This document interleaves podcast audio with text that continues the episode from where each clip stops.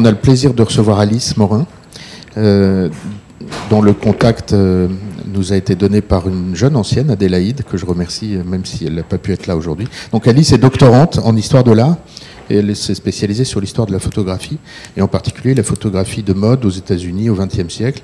Et en, évoquant des sujets qu'on pourrait aborder Ouais. avec vous, euh, on, on a eu envie de parler d'Irving Penn. Il se trouve qu'il y a une actualité sur Penn, euh, une grande expo au Metropolitan Museum de New York. Mais même quand il n'y a pas d'actu, euh, les bons sujets sont les bons sujets. Donc mer- merci Alice. Euh, merci beaucoup Lucas pour cette invitation. Euh, effectivement, il y a une actualité sur Irving Penn, c'est le centenaire de sa naissance cette année et donc je crois que l'année prochaine il y a une expo aussi à Paris. euh, Voilà, une expo itinérante. Et euh, donc euh, effectivement, Irving Penn c'est euh, quelqu'un qui a une grande postérité, je vais vous en parler un petit peu. Mais on va commencer par le commencement. Donc effectivement, je suis doctorante et je travaille sur la photographie de mode dans le contexte de la presse de mode. Donc principalement sur les séries éditoriales. Je ne sais pas si vous savez ce que c'est. Oui. Bon, D'accord. Donc euh, les séries éditoriales qui sont euh, donc les photographies produites par les magazines pour les magazines euh, et qui, qui s'opposent aux séries, enfin aux photos qui sont reprises aux photos produites pour les marques pour la presse, par les marques pour la presse et donc qui sont insérées plus tard dans le, dans le processus. Donc ce qui m'intéresse, c'est donc les séries que euh, des photographes font pour les magazines et euh, donc tout le processus euh, collaboratif autour de ces séries. Et donc quand on étudie la photographie de mode, la presse de mode, dans les années euh, 60, euh, comme, comme je le fais, donc il y, y a deux figures qui se détachent, deux figures de photographes, donc que vous devez connaître, euh, Richard Avedon, qui a aussi une actualité assez riche en ce moment, et Irving Penn. Euh, donc c'est vraiment deux photographes qui sont très connus. Euh, c'est amusant parce que dans le magazine, on, se rend compte qu'ils ont une certaine présence. Même dans leur signature, ils signent simplement de leur nom de famille. Et donc ce qui est intéressant avec ces deux photographes, c'est qu'ils sont à l'intersection de la photographie de mode, donc qui est disséminée à travers les magazines, qui est même propulsée en fait par les magazines, puisque à partir ça revient tout seul. Donc, euh, à partir de l'après-guerre, euh, aux États-Unis, parce que je travaille sur les États-Unis, euh, les magazines de mode sont en fait assez puissants. Donc, ils sont établis depuis assez longtemps. Les magazines de mode, Vogue est, de- est établi depuis la fin du 19e siècle, Harper's Bazaar depuis 1860 à peu près, je crois. Et donc, euh, le temps qu'on arrive à l'après-guerre, ils sont très bien établis, ils ont des grands moyens et donc euh, des rouages très bien huilés. Euh, donc, Avedon et Penn réussissent à s'imposer à la fois dans la photographie de mode et dans la photographie, euh, si on peut dire, artistique, puisque donc ces deux photographes qui aujourd'hui sont reconnus comme des artistes photographes à part entière. Et ça aussi c'est intéressant puisque la photographie de mode, la, pardon, la photographie tout court, euh, dans l'après-guerre, commence à s'imposer comme une discipline artistique. Et euh, donc ces deux photographes y participent. Donc cette reconnaissance, elle est institutionnelle principalement, donc ça passe par les musées, les galeries et les commandes, notamment les commandes publiques. Donc euh, ce qui est intéressant de voir, c'est que Avedon comme ont aujourd'hui une postérité qui est quasiment indépendante de leur travail dans les magazines de mode. C'est-à-dire que c'est pas ce dont on se rappelle principalement. Et ça, je vais revenir dessus. Mais ce qui m'intéresse aujourd'hui, c'est euh, le fait que donc cette réalité est plus complexe, puisque leur parcours il est vraiment entrelacé avec leur travail pour les magazines. Et donc, je voudrais regarder avec vous euh, comment on construit depuis les années 60 euh, cette euh, histoire de la photo de mode, cette histoire de la photo plus artistique, et aussi ce que ça dit sur la presse et sur les questions contemporaines. Donc, en ce qui concerne Irving Penn, donc sur qui on va se pencher aujourd'hui, il, est, il est plus que révélé par la presse de mode en fait parce que c'est à travers Vogue qui devient photographe. Donc je ne sais pas si vous connaissez un petit peu la vie de Penn. Je vais vous donner quelques éléments biographiques. Euh, donc en fait, euh, il est donc né en 1917, donc il y a 100 ans, dans le New Jersey, euh, dans une famille d'immigrés russes, juifs, de la classe moyenne. Et en 1934, il se tourne vers des études oui, euh, pratique, oui, et donc il, étudie au Museum School of Industrial Art à Philadelphie, euh, donc le graphisme et euh, les beaux-arts. Et là-bas, il rencontre, enfin, un de ses professeurs les plus influents, c'est Alexei Brodovitch. Je ne sais pas si vous. Ça me donne Oui. je fais juste une parenthèse. Je vous encourage à écouter les podcasts existants sur Brodovitch, on en a un, et sur euh, Avdon, qui, dont on a parlé récemment. C'était dans les deux cas Luc Quelin, un photographe, euh, qui, parlait de, ces deux sujets. Mais voilà, petite parenthèse euh, à caractère publicitaire. non mais oui, Brodovitch, c'est une figure vraiment fascinante. Donc c'était le directeur artistique de Harper's Bazaar à cette époque et jusque dans les années 60, enfin fin des années 50. Et, euh, il a en fait attiré dans les magazines beaucoup de grands photographes. Euh, donc, euh, et c'est un des artisans des premières collaborations entre des photographes célèbres et donc des magazines de mode, Harper's Bazaar, qui était vraiment à la pointe à cette époque. Et donc, Irving Penn s'entend très bien avec Brodovitch. Et en 1937-1938, euh, il passe deux étés euh, comme son assistant au magazine Harper's Bazaar, où euh, il fait du graphisme et des illustrations pour le magazine. Donc ça l'encourage à la fin de ses études en 1938 à s'installer à New York, où donc il travaille comme graphiste. et en 1940, toujours à travers Brodovitch, il devient directeur artistique du magasin Saks sur la 5e avenue. Euh, et donc, euh, il fait du graphisme là-bas pendant deux ans. Et euh, en 42, il en a assez, il, plaque tout, si on peut dire, et il part au Mexique où il décide de devenir peintre. Donc il fait ça pendant un an et finalement ça se passe pas très bien. Enfin il n'est pas très satisfait de son travail. Donc il détruit toutes ses toiles. Il rentre à New York et là il va rencontrer Alexander Lieberman.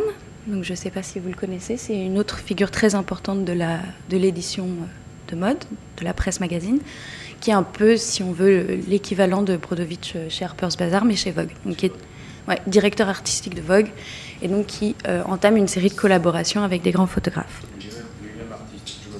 Bien sûr. de dire ça parce que c'est important, il n'en parle pas assez, souvent ici, on n'a pas assez souvent d'occasion de le faire, mais merci de le faire avec nous ce matin. Mais tous ces gens, Brodovitch, Blumenfeld, euh, dont il y a une expo ici euh, dans la euh, Cité de la Mode en, ce moment même, tous ces gens-là sont des artistes surréalistes qui sont devenus photographes, mais ils ont tous une histoire qui part, qui part d'Europe et qui finit à New York et qui est ancré dans le surréalisme. Euh, Lieberman, c'est un, sculpteur, un peintre aussi. Brodovitch, c'était le cas aussi. D'ailleurs, il est revenu en Europe pour finir sa vie en France. Et voilà, c'est des histoires absolument passionnantes au cœur de, des histoires de mode auxquelles on, s'intéresse euh, ici. Euh, effectivement, Lieberman était lui-même artiste, un émigré russe, et donc je vais vous parler un peu plus après de sa collaboration très proche avec Irving Penn.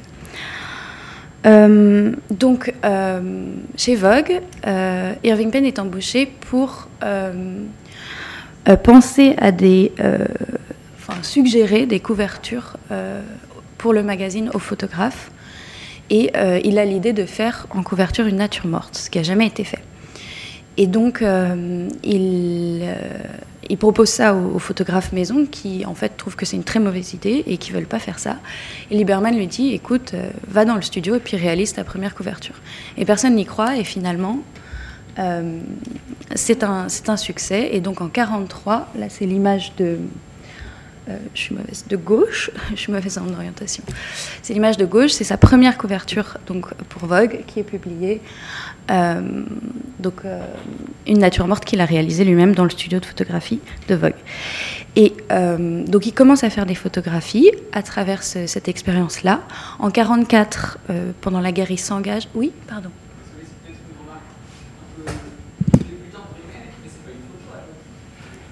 Euh, attendez, à gauche. C'est cette, euh, image-là? La couverture? Euh, Si, c'est une photo retravaillée. Ah, ok, retravaillée après. Oui, je sais, on dirait vraiment une illustration. Je pensais que c'était un dessin. Ouais. donc, en fait, je vais en parler aussi après, mais c'est une bonne remarque. Irving Penn est. En fait, donc, il a une formation notamment de beaux-arts. Et donc, il est vraiment. il a une approche vraiment de la photographie qui passe par le dessin. Et donc j'ai quelques images après qui montrent euh, quasiment toutes ces photographies, les compositions sont dessinées avant et euh, il, euh, enfin à un moment il va faire, il va publier un livre de dessin. Enfin il, il, est vraiment dans une approche qui passe par le dessin de la photographie. Mais donc, c'est les années où il vient à la photographie. Donc, en 44, il s'engage comme volontaire, comme ambulancier en Europe, et il part là-bas. Et là-bas, il réalise des photos en fait pour Vogue, alors qu'il est euh, euh, en fait euh, impliqué dans la guerre, mais il commence à réaliser des photographies qu'il envoie aux États-Unis, qui sont publiées dans Vogue. Donc des portraits, des photos d'architecture et des vues de rue ou de graffiti, donc, qui préfigurent vraiment ces thèmes de prédilection. Donc, ce que je vais faire en premier, c'est revenir avec vous sur la carrière de Irving Penn chez Vogue. Euh, un peu euh, décennie par décennie, même si vous savez qu'on a un découpage par décennie qui en fait correspond pas vraiment à la réalité, puisque euh, c'est pas, il se passe pas quelque chose forcément en 1960 ou, mais bon voilà, c'est plus pratique. Donc je vais utiliser cette cette chronologie. Et euh, donc, euh, regardez un peu euh, comment son travail a évolué, parce que son travail sur commande, son travail pour les magazines, est vraiment très lié à sa pratique, même en dehors de ce, de ce cadre-là. Et donc, Irving Penn et Vogue ont eu une relation très très importante, puisque Irving Penn a travaillé pour Vogue donc, depuis 1943 jusqu'à sa mort en 2009. Et il a fait des photographies pour eux pendant c'est plus de 60 ans. Euh, donc, euh, donc euh, un petit point de contexte. Dans les années 40, donc, c'est vraiment l'éclosion de la presse de mode américaine. Je, pense que vous pouvez imaginer pourquoi. L'Europe est en reconstruction. Comme je vous ai dit, il y a un vrai une vraie base solide pour la presse euh, donc de mode aux États-Unis. Euh, et euh, donc, ça a aussi beaucoup à voir, ce, boom de la presse de mode, ça a aussi beaucoup à voir avec quelque chose qu'on appelle le soft power américain. Je ne sais pas si vous connaissez le concept de soft power. Oui, donc c'est cette idée de, de sphère d'influence culturelle. Et donc ça, c'est quelque chose, c'est le début de la guerre froide, c'est quelque chose de très important. Mais ce qui se passe, c'est que Paris est toujours la capitale de la mode hein, euh, après la guerre. Donc ça aussi, c'est euh, quelque chose de très intéressant. Malgré la guerre, Paris reste la capitale de la couture et donc de, tout, ce qui est, euh, pas forcément la production, mais en tout cas tout ce qui est design de mode. donc il y a plusieurs études sur ça auxquelles je vous renvoie si ça vous intéresse. Agnès Rocamora notamment, Elena Ribeiro, ce sont des, auteurs qui ont travaillé sur euh, la vision euh, de Paris euh, des magazines américains. Et Dominique Veillon a travaillé sur l'influence de Paris sur la mode pendant l'après-guerre. Donc, les photos de mode sont américaines, mais elles mettent en scène Paris, la ville, Paris. Et donc, il y a plusieurs enjeux là-dedans. C'est le début d'une sorte d'internationalisation de la représentation et donc de la perception. On, commence à voir Paris à travers ce prisme-là. Donc là, euh, à l'écran, vous avez euh, comme exemple euh, cette série qui n'est pas une série de, de peines. Toutes les images sont de peine, sauf quand c'est indiqué autrement. Mais ça, c'est une série qui est très connue et qui, pour moi, montre vraiment bien cette espèce d'image de Paris par les Américains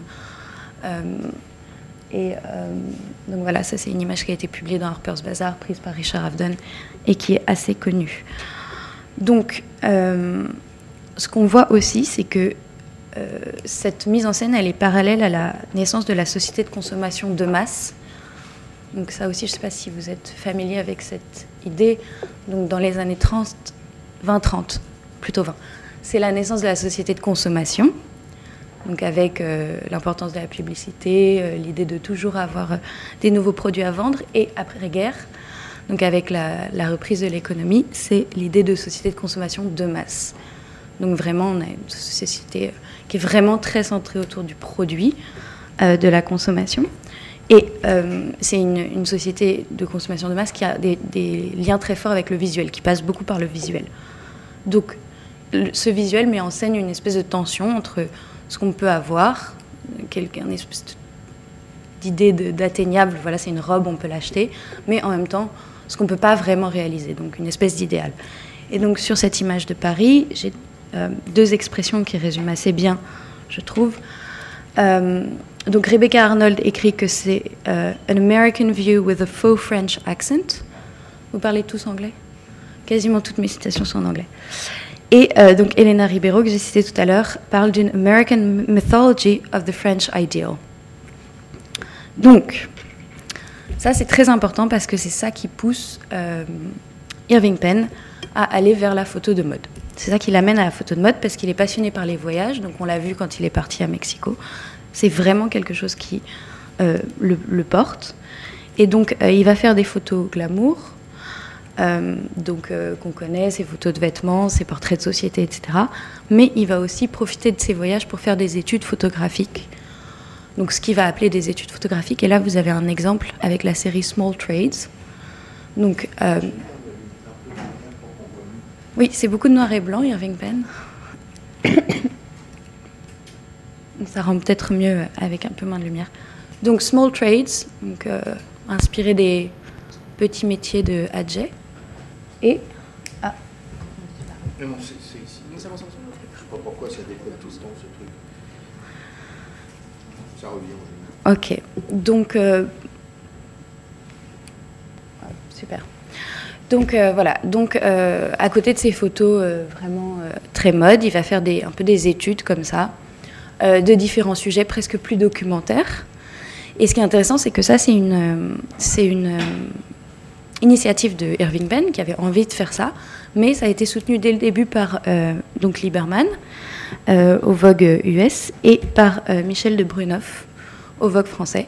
Et donc Vogue France, Vogue euh, en Angleterre et Vogue US tout, tous publier euh, une partie de cette série. Aussi petite pause publicitaire, Lucien Vogel et Michel de Brunoff, fondateur du Vogue français, il y a un podcast sur notre sur, sur nos réseaux que vous pouvez trouver, de Sophie Kurjan qui a, qui a fait sa thèse sur ce sujet. Absolument. Donc je vous encourage à, creuser, le sujet. Euh, donc c'est intéressant de voir que donc euh, dans des contextes différents, euh, dans le Vogue France, c'est un numéro spécial sur Paris, puisqu'il a réalisé ses photos à Paris, puis ensuite à Londres et à New York. Dans le Vogue US, il y a un dossier sur les forces armées, et il va aussi photographier des soldats. Mais d'une manière ou d'une autre, les magazines publient ces photos-là, qui sont pas vraiment des photos de commande et qui sont certainement pas des photos de mode. Donc, euh, la deuxième chose que je voulais vous dire sur Irving Penn et sur Vogue, c'est que donc à cette époque, les magazines sont quand même assez catégorisés. Ça aussi, c'est quelque chose, je ne sais pas si vous savez, mais il y a euh, toute la partie mode. C'est toujours euh, plutôt le cas aujourd'hui. Hein. Il y a vraiment la partie mode, avec des séries mode, où on met en scène les vêtements, etc. Et après, il y a d'autres catégories euh, qui peuvent être plus des rubriques de société, des rubriques d'art. Euh, et euh, en fait, la rubrique qui est favorisée par Irving Penn, c'est la rubrique qui s'appelle People and Ideas. Et c'est la, la, rubrique dans laquelle il va vraiment essayer de, de, produire le plus. Et en fait, Irving Penn, Irving Penn résiste pas mal à la photo de mode. Il n'a pas particulièrement envie de faire ça. C'est pas la chose qui l'intéresse le plus. Euh, dans les années 40, il y a moins de 30% de ce qu'il fait pour les magazines, en fait, c'est des photos de mode. Et euh, là, on voit que même dans des, séries mode comme ça, qui pourraient être un peu, je sais pas si, alors ça c'est une, une, c'est pas une série mode. C'est une euh, série qui est dans People and Ideas. On voit que donc même dans quelque chose de très extravagant, il reste assez sobre dans son style. Donc ça, je vais y revenir. Euh, mais voilà, on voit que même dans les dans les séries mode, euh, il n'est pas euh, particulièrement, si on compare avec celle d'Avdon, il n'est pas particulièrement dans le- l'exubérance. Voilà, c'est vraiment pas ce qu'il préfère. Et dans, la- dans, les, dans sa production mode, il, il reste dans cette idée un peu de portrait. Donc, portrait un peu en pied, mais voilà, il, est- plus dans cette idée-là euh, autour de l'humain. Euh, donc, euh, ce qui est intéressant, c'est que à travers ces différentes catégories, donc il, peut rester aussi dans le noir et blanc, donc cette idée de portrait. Je sais pas. en fait, Irving Penn, toute sa vie, va rester très très attaché au noir et blanc. Donc, euh, à l'époque, il y avait une contrainte économique, évidemment, parce qu'on publiait très très peu de séries couleurs. Euh, jusqu'à assez tard, hein, jusque dans les années 90, on publiait assez peu de séries couleurs. Euh, ça coûtait beaucoup plus cher, tout simplement. Bah, il y avait des photos couleurs, mais il y avait souvent des séries qui commençaient en couleur, les premières images, puis après on passait au noir et blanc. Donc, mais Irving Penn, donc lui favorisera toute sa vie, même dans les années 2000, le noir et blanc. Oui.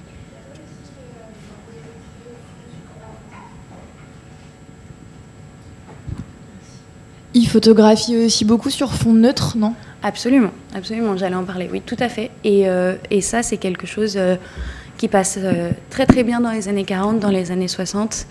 Euh, Il y a ces portraits où, je ne sais pas si vous les connaissez, il- j'en ai, pas- ai pas mis dans cette intervention, mais où il met les gens dans un coin. Voilà. Oui, absolument. C'est une série de portraits de, gens célèbres et il les met dans un coin. Donc c'est très très fort. Et il a une vraie préférence aussi pour les fonds euh, neutres ou texturés un peu, mais plutôt sobres. Absolument. Euh, donc, euh, pour résumer, pardon. Donc, Irving Penn fait un peu de mode, beaucoup de portraits, beaucoup de couvertures dès le début. Donc, les couvertures, c'est évidemment très important pour les magazines, mais c'est pas le- l'endroit où on est le plus libre euh, d'expérimenter, puisque évidemment, c'est euh, c'est ce qui fait vendre et c'est vraiment sous l'influence, dans les magazines, c'est vraiment sous l'influence des, financiers, enfin, ou de la direction qui a en tête les considérations financières. Donc c'est pas toujours très. J'en ai pas mis parce que c'est pas toujours hyper créatif. Enfin, j'en ai mis deux là, qui sont pas des mauvais exemples, mais euh, par exemple, euh, dans les années 60, on est très surpris de voir que les couvertures sont très très basiques. C'est des visages euh, tout simples, alors qu'à l'intérieur, les, séries photos peuvent être très originales. Et euh, donc il fait des couvertures, mais ah oui, donc ce qui intéresse euh, Penn aussi dans les couvertures, c'est qu'il y a un travail avec le graphisme, comme je vous disais. Donc là, je vous ai mis deux exemples qui sont un peu plus tardifs, mais c'est la même chose tout au long des années 40 et des années 50, qui montrent que donc il y a ce qui est intéressant pour Penn, c'est qu'il y a un vrai travail de mise en page, puisqu'on est dans une presse magazine, de mise en page de ces photos. Et donc euh, que euh, euh, c'est pas juste prendre une photo et euh, voilà faire un tirage et la mettre sur un mur blanc. Il y a vraiment un travail de comment on met la photo en scène, comment elle interagit avec le texte, quel jeu graphique on peut faire. Ça, je vais y revenir aussi. Donc ça, c'est deux exemples. Euh, et donc, pardon. Donc il fait donc des couvertures, des portraits de société, beaucoup, dès le début et jusqu'à la fin de sa vie. Euh, donc il commence à faire des reportages, donc un peu comme euh, la série Small Trades, où il, soigne vraiment la composition, donc sur des sujets assez variés. Donc il rentre dans, le, dans les centres d'intérêt de la presse magazine, par exemple sur des euh, troupes de danseurs, euh, sur des clowns aussi. il a fait une série sur les clowns, euh, et aussi sur des, des gens célèbres, des artistes, etc. Et il fait aussi donc ce qu'on appelle les travel reports, donc des espèces de reportages sur ses voyages, mais qui souvent ont quand même une sorte de, prétexte euh, quand même plus ou moins commercial. Donc euh, que ce soit pour shooter euh, des séries mode à l'étranger, des personnalités à l'étranger ou des guides de voyage. Et il, commence aussi, enfin, il continue à faire ses natures mortes dont on a parlé, parce que pareil, toute sa vie, Irving Penn est très intéressé par les natures mortes. Et donc, euh, à l'occasion des pages shopping ou des pages accessoires, il va euh, vraiment s'intéresser à, la nature morte. Euh, et donc, le dernier point, c'est que donc il y a ces catégories assez strictes dans les magazines et en même temps, et parallèlement et sans que ce soit gênant, il y a une sorte de tentation artistique, c'est-à-dire que le, l'art plus institutionnel est présent partout dans les magazines, euh, donc euh, sous plusieurs formes. Il y a donc les pages art. Euh, il y a aussi des contributions d'artistes célèbres qui peuvent être soit dans les pages société ou qui peuvent écrire aussi. donc, par exemple, Pollock, Picasso, Giacometti apparaissent plusieurs fois dans Vogue. il y a aussi des critiques célèbres qui participent donc, euh, à l'élaboration du magazine. Par exemple, Clément Greenberg a écrit pour, euh, pour Vogue. Euh, et donc, l'autre l'autre élément, c'est donc qu'il y a un travail d'expérimentation qui est permis aux photographes de mode. et donc, ce que vous disiez sur les fonds neutres, ça fait aussi partie de ça. C'est qu'il y a quand même cette envie d'avoir un look un peu avant-garde, et que donc on expérimente, et qu'à l'époque, les fonds neutres, ça fait très avant-garde, ça fait très, euh, très moderne. Donc euh, voilà. Et donc euh, le, travail aussi avec la, mise en page, comme je vous disais, c'est quelque chose de très important. Et donc là-dessus, sur, il y, a vraiment, comme je vous disais, une vraie collaboration entre Lieberman et, Penn. Donc oui. Désolée, j'ai une autre question. je sais qu'à Avdon, il faisait des photos sur fond neutre, mais en extérieur. Ouais. Euh, Pen, il fait des photos studio du coup ou euh, La plupart du temps, ouais. C'est aussi, euh, une bonne question. C'est aussi quelque chose dont j'allais parler. En fait, la, photo de mode descend dans la rue, comme on dit, dans les années 60. Et, ça, c'est considéré comme vraiment très important, comme quelque chose qui a vraiment libéré la photo de mode. Et pour Pen, c'est pas du tout quelque chose qui l'intéresse. Jusqu'à la fin de sa vie, il travaille en studio la plupart du temps. C'est quelqu'un qui est très minutieux, très obsessionnel, qui aime bien pouvoir tout contrôler. Et, euh, euh, comme on va le voir, en fait, Penn euh, s'adapte pas très très bien au style des années 60, en fait. et notamment à cause de ça. Ah, et Avdon beaucoup beaucoup plus.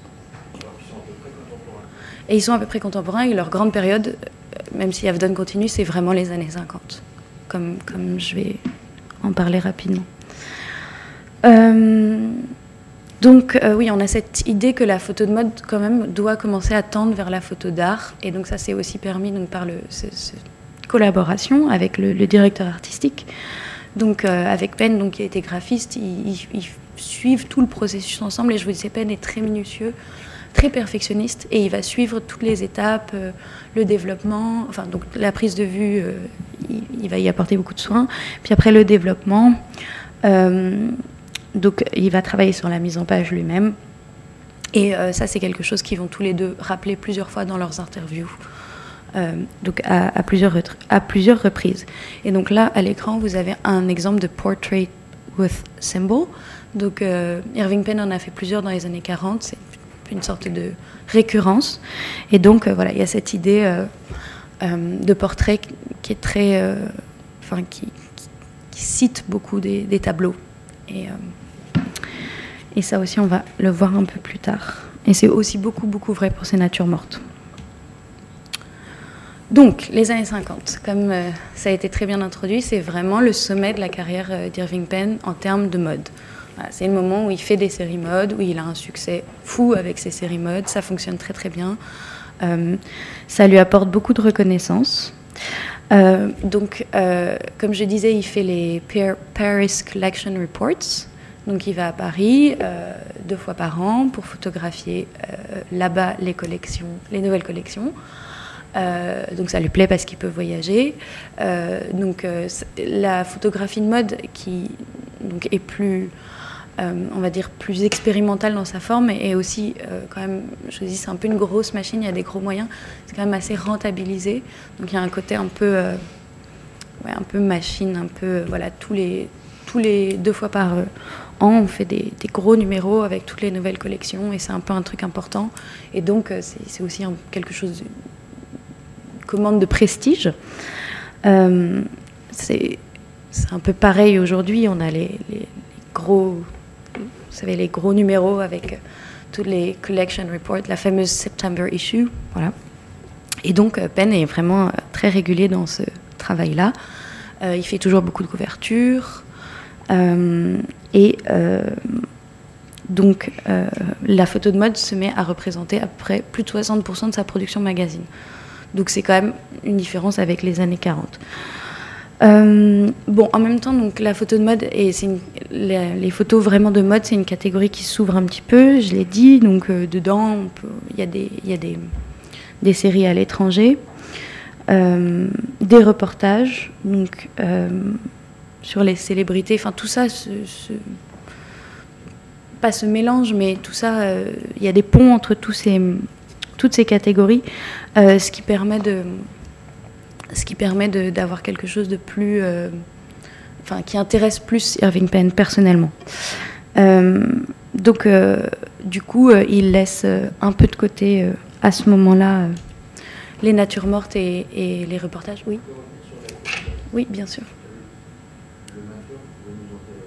Oui. euh, non, en fait, j'en parle pas euh, particulièrement. Euh, Lisa Fonseca-Grives, je sais pas si c'est comme ça qu'on prononce, qui était, enfin, qui rétrospectivement est considérée comme une des premières supermodels, qui était très connue, très bien payée, mannequin photo, et qui est devenue l'épouse de Penn, voilà, qui se sont rencontrés à l'occasion de plusieurs shootings pour Vogue et qui ont vécu une longue vie très heureuse et une collaboration très fructueuse aussi, puisque donc la plupart des photos de mode célèbres de Penn euh, représentent donc sa femme. Bien sûr.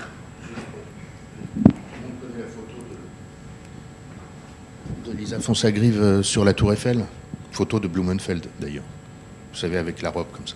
C'est juste pour, pour se rappeler l'existence de ces femmes qui ont eu un rôle énorme. Et... Absolument. Susie Parker, qu'on voit dans, le, euh, dans la série de Afdon aussi. Euh, donc voilà. Et donc, euh, ce que je voulais vous dire aussi, c'est qu'on a toujours cette idée de soft power et qu'il y a une, vraie rivalité, au moins économique, qui s'installe entre Paris et New York pour la mode. Et donc, euh, ça devient très important d'associer euh, l'Amérique, enfin les États-Unis, et l'élégance.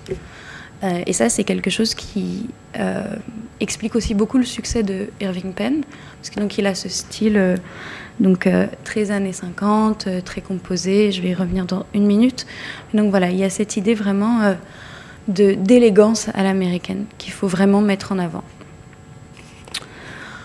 Alors, ce qui est intéressant, c'est que donc c'est aussi des années d'expérimentation pour Irving Penn, même si, comme je vous ai dit, il fait beaucoup de mode, etc. En fait, on s'en rappelle pas très bien, mais il fait aussi d'autres choses. Donc, il expérimente beaucoup. Donc là, avec le nu, dans les pages beauté.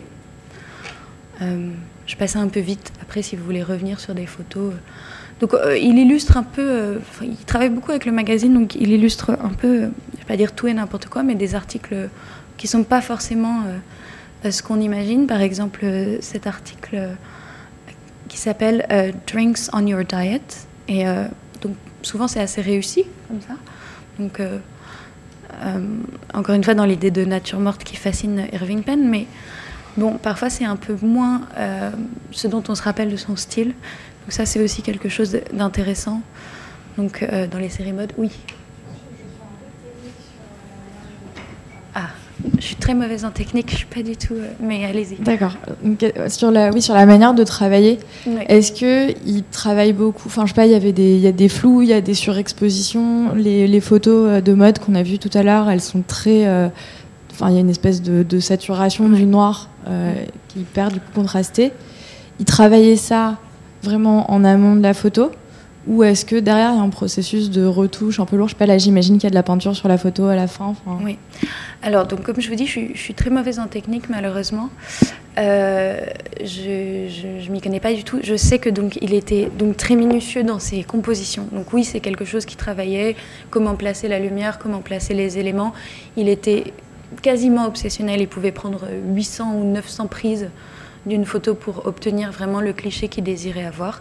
Et donc après, je vous disais, il suivait tout le processus euh, de tirage Euh, et donc ça aussi, c'est un moment où il retravaillait les contrastes de gris, l'intensité. euh, et, il utilisait notamment un, processus qui s'appelle, et je, suis désolée, je n'ai pas cherché comment ça s'appelle en, en français, mais le Platinum Print. Et je vais vous en reparler. C'était un processus très long, très minutieux, où on, on soumettait les négatifs à Enfin, on mettait sur les négatifs une couche de platinum. Je ne saurais pas vous en dire plus. Mais voilà. Et après, on réexposait. Donc, euh, on pouvait mettre jusqu'à. Enfin, pendant plusieurs couches. Et il y avait tout un temps de séchage, de réexposition. Et donc, je, je peux vraiment pas. Je vous invite à aller le regarder, regarder un peu plus euh, de choses là-dessus. Mais euh, je sais qu'il a retravaillé. En fait, il a retravaillé tous ses négatifs quand il a commencé à expérimenter avec ce processus à la fin des années 60. Et il pouvait passer jusqu'à 5 heures sur un négatif. Et il a tout refait lui-même à la main. Donc oui, oui, il y a un côté technique qui est extrêmement important dans le, dans le travail de peine, absolument. Et donc euh, effectivement, euh, tout ce jeu avec les couleurs, la peinture, c'est quelque chose qui est aussi beaucoup permis à l'époque par le fait que ce soit un format magazine. Donc c'est intéressant. Et toute cette recherche graphique euh, dont je vous parlais. Donc, pour en revenir aux années 50, il y a certaines de ces expérimentations qui ne sont pas des plus réussies, hein, d'après moi. Par exemple, cette photo-là n'est pas très caractéristique de ce qu'on se rappelle du style d'Irving Penn, pas forcément très moderne. Euh, dix ans plus tard, on a une série de ce type, euh, donc, euh, dans les qui est beaucoup plus années 60, mais où, voilà, on a c'est une récurrence, les femmes et les voitures euh, dans Vogue. Et, euh, et voilà. Et donc, il y a aussi des expérimentations qui se passent euh, plus ou moins bien pour Irving Penn. Là, il travaille sur le mouvement. Irving Penn, c'est pas vraiment un photographe du mouvement. Et d'ailleurs, les années 50, c'est pas le moment où on photographie le mouvement. Donc, il y a des expérimentations qui sont plus ou moins réussies, plus ou moins créatives. Mais bon, voilà. Ce qui est intéressant, c'est de voir que Irving Penn, quand même, dans son grand moment. Je pense qu'il s'amuse aussi dans ce qu'il fait. Et, euh, donc, il a quand même, ça lui apporte vraiment un grand succès. Et donc, ce que je vous disais, c'est que donc, il y a le style Irving Penn. Je pense que vous avez tous un peu une idée. Et il commence vraiment à se dégager euh, dans les années 50. Ça fait son succès. Donc, on a dit le noir et blanc, la minutie technique, euh, le fait que finalement, il n'est pas très intéressé par les séries, les grandes séries. Les grands collection reports de 20 pages, c'est pas forcément finalement ce qui l'intéresse le plus. Il aime les petites séries, un peu plus courts, un peu plus impactants, si je peux dire. Euh, les, euh, donc les natures mortes et les portraits. Et euh, donc il y avait cette idée très importante d'élégance, donc qui va être associée à Irving Penn pendant tout le long de sa carrière. Même si, donc là je passe aux années 60, en fait, comme je vous disais, cette idée d'élégance, c'est aussi quelque chose qui va très bien à Irving Penn parce que euh, donc il, arrive comme ça dans les années 50 et il a cette euh, enfin cette période ça colle bien à, son style en fait. C'est des poses assez raides euh, il n'y a pas beaucoup de mouvements donc les fonds neutres comme on disait très classiques et aussi une certaine conception de la femme. Et, et Vogue c'est un magazine haut de gamme qui est quand même réservé à une certaine classe sociale où la femme ne travaille pas, où la femme est, toujours tirée à quatre épingles, etc. Et donc ça, c'est quelque chose qui, euh, que je pense Penn apprécie personnellement et qui, en fait, va être associé à son style tout au long de sa vie. Et en fait, les années 60, le style des années 60, je- donc j'en parlais euh, brièvement, ça, ça lui convient pas tellement. Euh, si on veut résumer le style années 60, ce qui est un peu impossible, mais bon, si on veut donner quelques caractéristiques, c'est que donc les mannequins sont plus jeunes, euh, très minces, donc le corps est comme effacé, alors que Irving Penn, il aime jouer sur les volumes, euh, sur les contrastes, etc. Euh, donc c'est une photographie où il y a beaucoup de mouvements. Ça, c'est aussi, c'est vraiment pas quelque chose qui est la spécialité de Penn. C'est une photographie assez humoristique aussi. Et Penn, c'est quelqu'un de très sérieux. En fait, c'est pas quelqu'un qui a énormément de sens de l'humour, de l'ironie. Je vais en reparler, mais c'est pas quelqu'un qui a énormément de sens de l'humour. Euh, c'est aussi beaucoup de photos couleurs. Donc ça, pareil, je l'ai dit, c'est pas, c'est pas vraiment ce qu'il préfère. Et euh, donc de photographie dans la rue. Et ça aussi, on en a parlé. Donc, euh, Avdon s'adapte, hein, on, l'a dit. Avdon s'adapte bien. Il, toujours beaucoup de succès dans les années 60. Et il y a une nouvelle génération, euh, donc euh, euh, David Bailey, Duffy, Donovan. Ça, c'est la jeune génération qui va vraiment, dont on va vraiment se rappeler pour les années 60. Et donc, on a tendance à penser qu'en fait, Irving Penn s'est un peu retiré dans les années 60, qu'il faisait plus trop de photographies de presse ou qu'il plus trop de photographies de mode. Et en fait, c'est pas du tout vrai. Euh, c'est sa plus grosse production pour les magazines. Euh, donc, en 10 ans, euh, il a illustré 691 articles. Ce qui est quand même assez impressionnant, sachant que dans les années 50, sur 10 ans, il avait illustré 373 articles seulement. Donc c'est vraiment sa plus grosse production. Il produit des séries et des séries et des séries. Mais voilà, euh, les magazines eux-mêmes, ils sont un peu tiraillés entre euh, euh, cette idée de chic et cette idée de modernité, entre la jeunesse et la société mondaine entre différents styles en fait. Et donc ils savent pas trop où aller au début. Oui?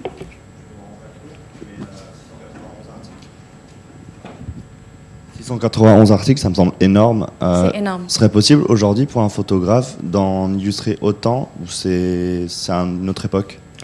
Euh, c'est une bonne question. Euh, je, en fait, je ne suis pas du tout spécialiste de la presse contemporaine. Je sais que quand on étudie la presse dans les années 50-60, on est surpris de voir la fidélité en fait, des magazines aux photographes.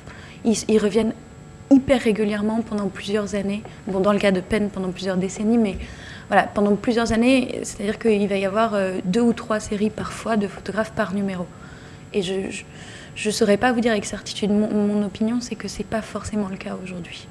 Mais il y a aussi eu entre-temps cette idée de, euh, de photographie d'art qui s'est euh, développée. Et à l'époque, déjà, ça payait vraiment très très bien, les magazines. Donc évidemment, les photographes voulaient aussi faire des photos parce que c'était rentable. Et euh, aussi, euh, je pense qu'il y avait peut-être moins cette idée de... Enfin, on était photographe de magazine aussi, donc euh, c'était un travail, quoi, peut-être à temps plein. Ou... Je, pas de réponse définitive, mais effectivement, c'est énorme.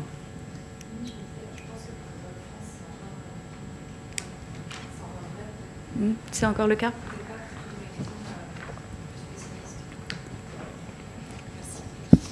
Oui, pour le Vogue France, on voit tout le temps des photographies, notamment de, enfin, des séries de David Sims, euh, Mm. Vinout depuis des années, enfin en tout cas sous la direction d'Emmanuel Halt, Mm. et aussi euh, précédemment, enfin bon après il y avait Karine Rothfeld qui gérait beaucoup de magazines, mais je pense qu'il y a cette continuité encore dans le Vogue France, Vogue US je sais pas trop, mais par contre sur tous les magazines, euh, enfin ce qui est Cell Service, euh, tout ça, ou ID, Another, je pense que là par contre en effet il y a plus de jeunes photographes aujourd'hui qui arrivent et qui font des numéros, enfin même s'ils se recoupent, mais il y a beaucoup plus de photographes qui qui tournent et qui font pas forcément des séries euh, tout le temps dans les mêmes magazines.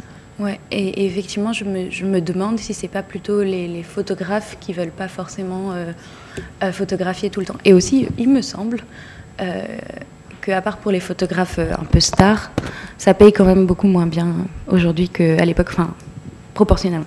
Beaucoup moins bien que la pub. Voilà, aussi. Euh, et Irving Penn, euh, on va le voir, ne dédaignait pas du tout la publicité. Oui.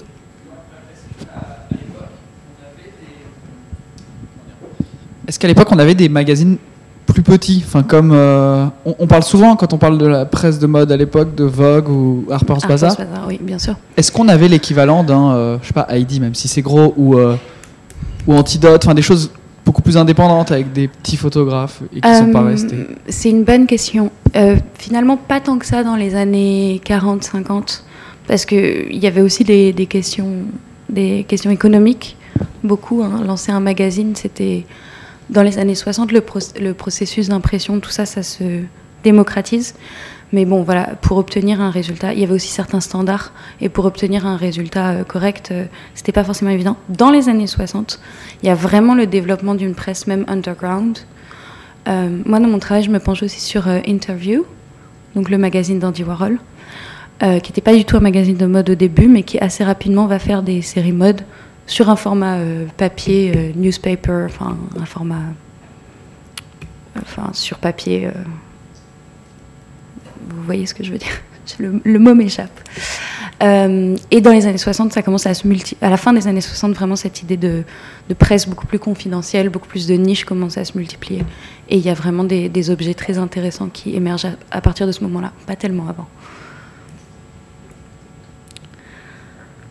Euh, mais euh, pour revenir aux, séries de, de peine dans les années 60, donc c'est c'est très nombreuses séries. Euh, c'est aussi des, il y en a qui sont très longues séries. J'ai vu des séries de 60 pages, donc c'est vraiment énorme. Euh, donc il y a une grosse grosse production et en même temps donc euh, il tâtonne entre ce- ces différents styles, son style un peu et puis c'est ce qu'on attend de lui euh, finalement. Donc là je, je trouve que cet exemple il est intéressant parce que euh, c'est des vêtements déjà assez années 60. Ouais, on est en 68, hein, donc ce dont on se rappelle des années 60, les lignes droites, etc. Mais on, reste, il y a une espèce de résistance, je trouve, on reste dans quelque chose d'assez années 50 dans les poses ou dans le, dans le fond, dans la manière de prendre la photo en fait. Donc euh, en, en 68, euh, résiste toujours et, donc euh, c'est pas. finalement, il peut plus vraiment dicter son style, ou enfin, je sais pas s'il dictait son style, mais quelque part, ça, ça, colle plus tellement. Et à ce sujet, euh, en fait, il est assez euh, désillusionné sur les magazines de mode. Donc, euh, il avait une colla- collaboration très très fructueuse pendant des années. Et donc, à la fin des années 60, il va, il va tenir un discours vraiment désillusionné sur les magazines. Donc, même dès 64, il dit. Et c'est aussi la fin d'une époque hein, dans les magazines. Donc, euh, comme je vous ai dit, c'est très commercialisé. Et euh, il y a un côté euh, vraiment. un peu, il faut que ça en jette. Je ne sais pas si vous imaginez ou si vous connaissez un peu ces, ces histoires de David Bailey avec Diana Vreeland et qui faisait des choses un peu extravagantes et que c'était assez drôle en fait, mais que du coup c'était aussi la fin d'une époque. Et il y avait quand même vraiment cette, cette idée de rentabilité. Et donc Penn dit en 64, euh, il participe à une masterclass au MoMA pour remplacer Alexei Brodovitch. C'est aussi le cas de Avdon et il dit euh, the print the printed page seems to have come to something of a dead end for all of us photographers. Euh, pour euh, Penn comme pour Avdon, en fait, la direction artistique a pris le pas donc sur la photographie, et donc la rentabilité euh, empêche un peu l'expérimentation telle qu'elle les intéresse. Donc il n'y a, plus autant de collaboration.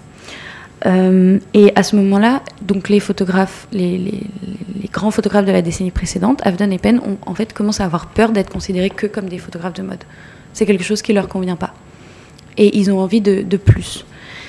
Et euh, et, donc Penn, quand il parle de son travail pour les magazines, il dit que sa vision, sa vision en fait, s'est rétrécie quelque part, qu'il essaye d'accommoder euh, ce, que, les magazines attendent de lui, mais qu'il il n'essaye pas de donner une, certaine profondeur à ses images. En fait, il, essaye de faire ce qu'on attend de lui.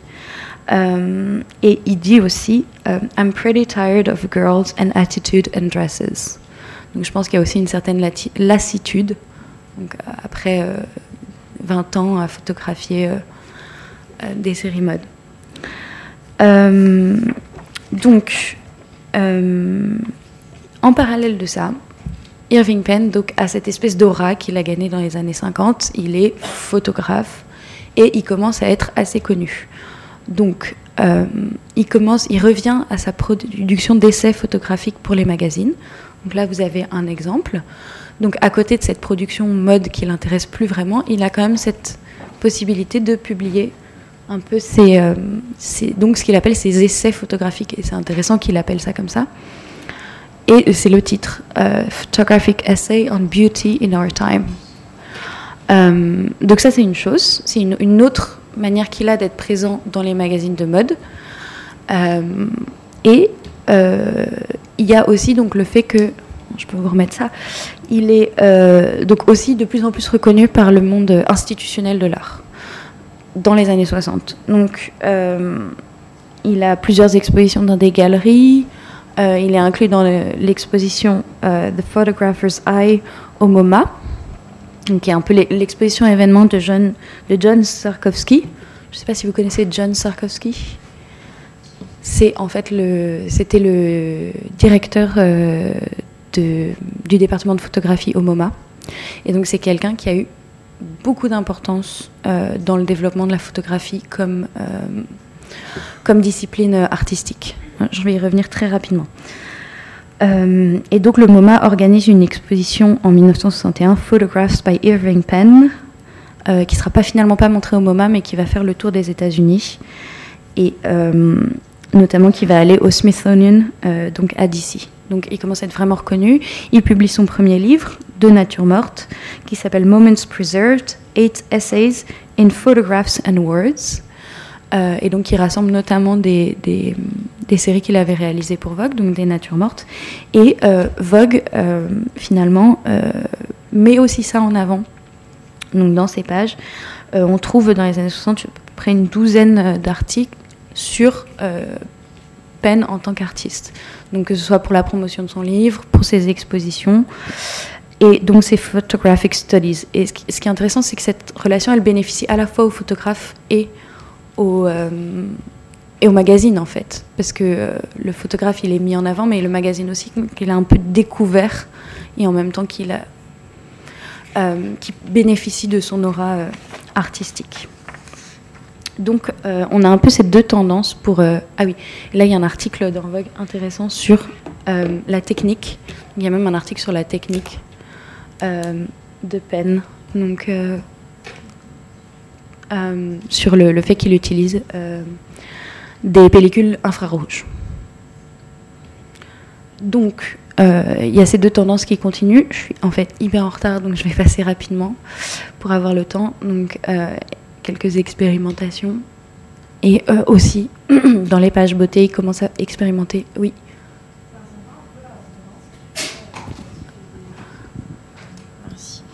Euh, je- Enfin, je trouve que ça ressemble à du Guy Bourdin, ce- cette photo-là, la de rouge à lèvres, ou la photo tout à l'heure avec le, le gros plan sur les mains. euh, voilà, celle-là avec les roses. Et je ne sais pas s'il y a un rapport ou si c'est totalement fortuit. Euh, je pense qu'il y a un peu des, des tendances qui circulent, euh, évidemment, mais euh, en fait, je voulais en parler. En fait, je vais pas avoir le temps, mais c'est bien parce que vous m'avez posé des questions, donc j'ai dit plein de choses que je voulais dire. Euh, en fait, Irving Penn, il n'est pas dans la provocation. Comme Bourdin ou Newton, qui vont encore marquer une autre époque, après le début des années 60, Bailey, Duffy Donovan. En fait, Bourdin, qu'on met souvent dans une sorte de, case avec Helmut Newton, c'est effectivement c'est un peu plus la provocation, un peu plus trash. Et euh, effectivement, Irving Penn, il a, y a, il y a forcément un peu des résonances aussi parce que et Irving Penn le dit lui-même. on- en tant que photographe, on vit dans une époque, on est dans une époque, et du coup, on peut pas ne pas refléter. Quand il dit qu'il essaye pas de mettre de la profondeur dans ses photos de mode, il dit je peux pas non plus m'empêcher d'être qui je suis et de prendre ma photo à ce moment-là. Donc, je pense qu'il y a des résonances, mais ce qui est très très intéressant, c'est que donc, pardon, Irving Penn, il a, il est vraiment toujours associé à cette espèce d'élégance, et donc il y a une forme de provocation, mais qui est pas du tout la même. Je vais vous montrer si j'ai le temps rapidement deux photos qui montrent aussi que que euh, c'est c'est une, manière de voir quand même très différente. Mais esthétiquement, oui, c'est tout à fait possible qu'il y ait des résonances. Et ça, en fait, ça c'est euh, c'est plutôt issu de son travail de pub. Donc en fait, il a beaucoup travaillé pour Clinique. Et j'ai pas mis d'image non plus, mais je sais pas si vous connaissez ces images. Et ça a été une collaboration très très fructueuse aussi pour lui. Comme je vous ai dit, il il dédaignait pas du tout l'art commercial en soi. Et il a très bien travaillé avec la publicité parce que c'était quelque chose de très intéressant pour lui d'avoir à la fois ce jeu un peu intellectuel de comment on peut euh, condenser euh, une émotion, la faire passer, et en même temps comment faire passer un message purement visuel ou quasiment purement visuel, et puis, euh, et puis aussi des contraintes techniques qui, qui l'intéressent. Je suis désolée, j'avais pas de, de, photos, mais je vous invite à regarder son travail pour Clinique qui commence en 68 et qui dure pendant toutes les années 70. Donc voilà, il continue à faire des portraits, ça se passe un petit peu mieux. Et euh, donc il y a ces grandes photos de voyage. J'ai pas le temps de m'attarder là-dessus, mais donc Vogue euh, l'envoie en voyage vraiment que pour faire des reportages pour le December issue, qui traditionnellement est plus luxe. hein, c'est vraiment le moment de Noël, plus luxe, plus art. C'est des et, donc tous les décembre, euh, Irving Penn va faire des grands voyages en Afrique, euh, en Océanie, en Amérique du Sud. Et euh, il va pouvoir faire des photos pour Vogue qui sont vraiment purement euh, des reportages photographiques. Donc ça, ça l'intéresse aussi. Donc on a la même dynamique dans les années 70, toujours des séries mode qui ne sont pas forcément ce qu'il apprécie le plus. Quelques natures mortes, où, il est où il, est plus créatif, et donc des, articles qui mettent en avant son, Euh, pardon, son travail euh, vraiment purement artistique, puisque c'est comme ça que c'est découpé. Et donc, euh, il apparaît qu'il trouve une forme d'équilibre entre toutes, ces, choses. Donc là, un essai photographique dans les années 60, en 1970 sur la geisha. Je suis très en retard. Je vais essayer de vous laisser un peu de temps pour les questions pour qu'on puisse revenir sur les photos si vous voulez. Donc, dans les photos mode, souvent, on lui, fait faire quand même des trucs. On trouve que ça colle bien avec Irving Penn, Yves Saint Laurent, pour le côté exotique, euh, parce qu'il est très intéressé par, euh, les photos euh, presque ethnographiques. Couture as art. Et puis à partir des années 2000, il y a une espèce de regain d'intérêt pour Irving- Penn qu'on met un peu en scène comme une espèce de légende de la photographie qui, a, qui a marqué l'histoire de Vogue. Et ça, c'est vraiment c'est très très euh, conscient. On utilise des mots-clés comme... euh, euh, qui mythifient vraiment son héritage. Penn's Majesty, The Mighty Pen, et puis des mots comme Remembrance, Nostalgia, Muse, etc. Voilà. Ça, c'est une série qui s'appelle Fashion Masterclass avec euh, donc euh, quatre photographes. Et là, j'ai mis euh, donc la, partie qui a été shootée par Irving Penn et celle de Helmut Newton en, regard. Ok, donc je voulais vous parler des traits récurrents de Irving Penn, mais on en a déjà quand même, on a un peu couvert le sujet. Ça, c'est ses Platinum Prints. Donc là, c'est très, très, très flagrant. Donc le traitement des grilles et de, la texture. C'est des trucs qu'il a retravaillé, enfin des tirages qu'il a retravaillés. Vous voyez, la photo date de 66 et il a retiré en platinum euh, en 1998. Donc il y a un vrai retravail. Et ça, c'est une euh, worksheet, donc un petit schéma pour, euh, donc pour montrer que c'est un processus quand même assez long et assez compliqué dans lequel il s'est vraiment immergé. Donc, c'est nature morte. Euh, je, vais, je vais passer rapidement. Ce que je voulais vous dire, c'est qu'il y a donc cette relation de Penn euh, avec la, tradition de l'histoire de l'art. Euh, que délibérément, explicitement, il se place dans cette tradition. Donc, évidemment, les natures mortes, c'est quelque chose qui renvoie à l'histoire de la peinture. Donc, il, aimait- il a des sujets aussi qui sont très intéressants. Il a fait beaucoup, beaucoup, beaucoup de choses sur la nourriture et sur les fleurs. Ça, c'était vraiment des sujets qui le fascinaient. Et euh, à partir des années 70, il fait aussi des choses euh, sur les, les rebuts. Euh, donc, euh, aussi énormément de trucs à dire, mais bon, on va, on va passer rapidement. Donc, en fait, il y a donc cette, cette tradition, cette, relation avec l'histoire de l'art, donc notamment, ça c'était son travail sur les séries. C'est intéressant de voir qu'il fait pas du tout des séries narratives comme, euh, par exemple, ça c'est typiquement euh, la série euh, narrative des années 60 où il y a plusieurs pages et ça raconte une histoire et c'est très intéressant aussi. Mais lui, ces séries, c'est plus sur les variations, sur les nuances. Donc euh, chaque mégot de cigarette, puisqu'il a fait toute une série sur les mégots de cigarette, chaque mégot de cigarette est différent. Et donc son travail, il est vraiment sur ces nuances. Pas, et pas dans le fait de, raconter une histoire un peu scène par scène. Et, là, quand on regarde cette photo de l'œuf, on voit aussi qu'il c'est narratif, il raconte quelque chose, mais vraiment de manière beaucoup plus condensée en fait. C'est c'est une autre manière de faire de la narration. Donc, euh, il y a aussi euh, donc un rapport à l'abstraction. Et ça, c'est très intéressant en termes de photo magazine, parce que donc, ça, par exemple, c'était une nature morte qui a été réalisée, publiée dans Vogue. Euh, donc, euh, c'est intéressant de, Ça questionne le regard. Ça questionne aussi le, la commercialisation, puisque donc c'est un peu la, grande question est-ce que c'est de l'art parce que c'est commercial? Et, là, une manière de, à la fois d'abstraitiser donc qui fait que l'objet qu'on vend est effacé, mais en même temps, dans la composition de ces photographies, évidemment, l'objet est quand même vraiment mis en valeur et il, prend vraiment un peu vie sur la page. Et ça, c'est quelque chose, je pense que Irving Penn, il a travaillé avec le médium, avec, avec le magazine et pas contre le magazine en fait. il a utilisé le fait que voilà, on lit pas un magazine de la même manière qu'on va voir une exposition. Et il était très à l'aise avec ça, et il s'en est vraiment servi dans son travail et pour son travail.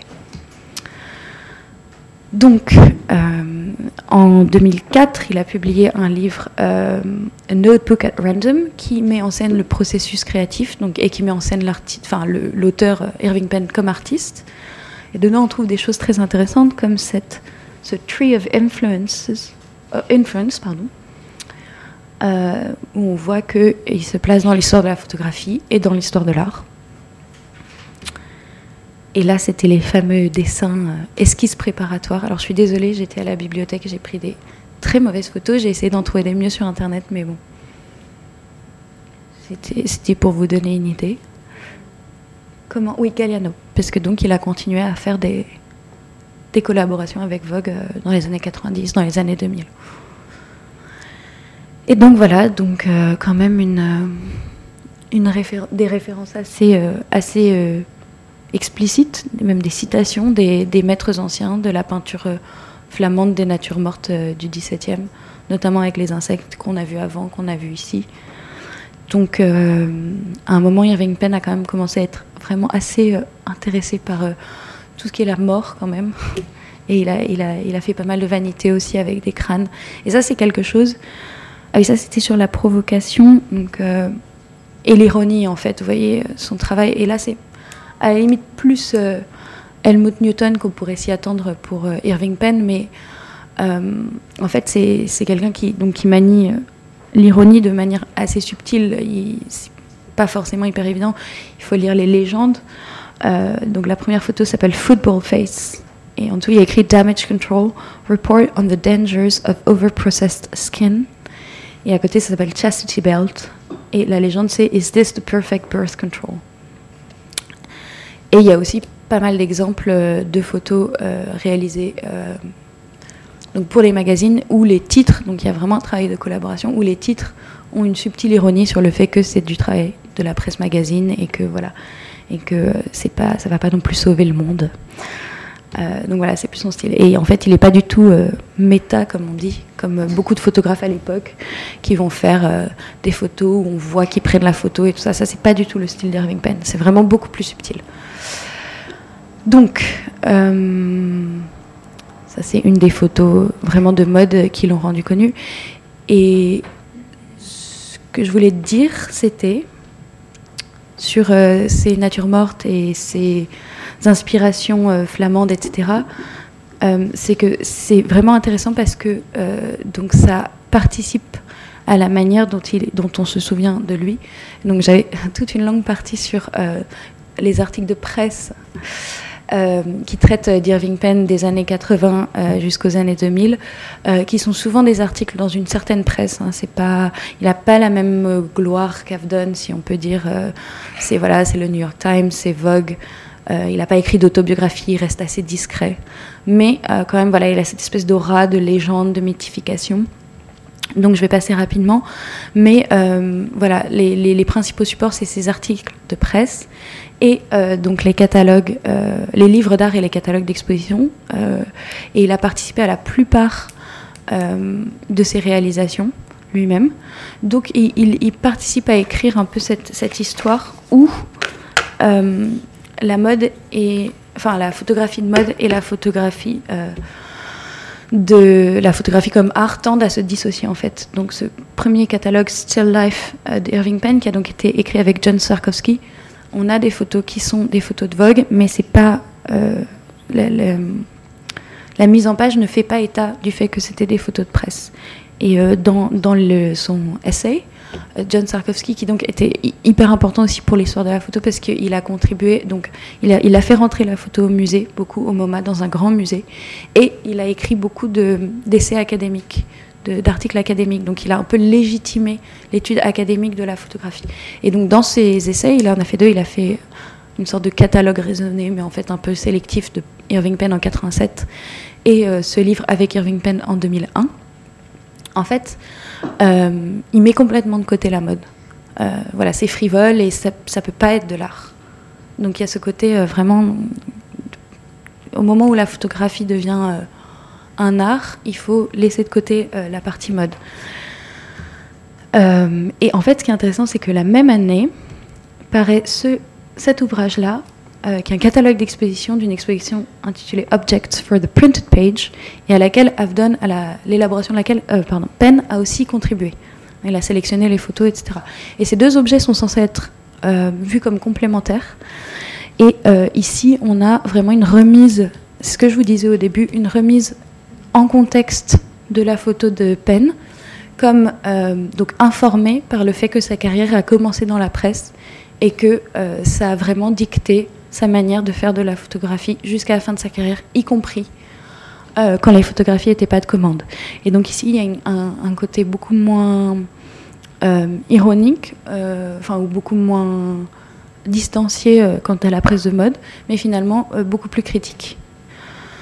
Et pour finir, il me semble que ces, deux visions-là, c'est aussi très intéressant parce que ça nous dit euh, l'évolution de, la manière dont la société cons- considère un artiste, considère euh, l'artiste photographe idéal. Et euh, pour moi, c'est aussi euh, éminemment générationnel, puisque euh, donc euh, Sarkovsky était de la génération de Penn. Et, euh, et donc il avait une conception forcément très différente de l'art, le graphisme, la publicité, etc., qui sont des thèmes qui ont été entremêlés dans la carrière de Penn. Voilà, désolée, j'ai un peu dépassé.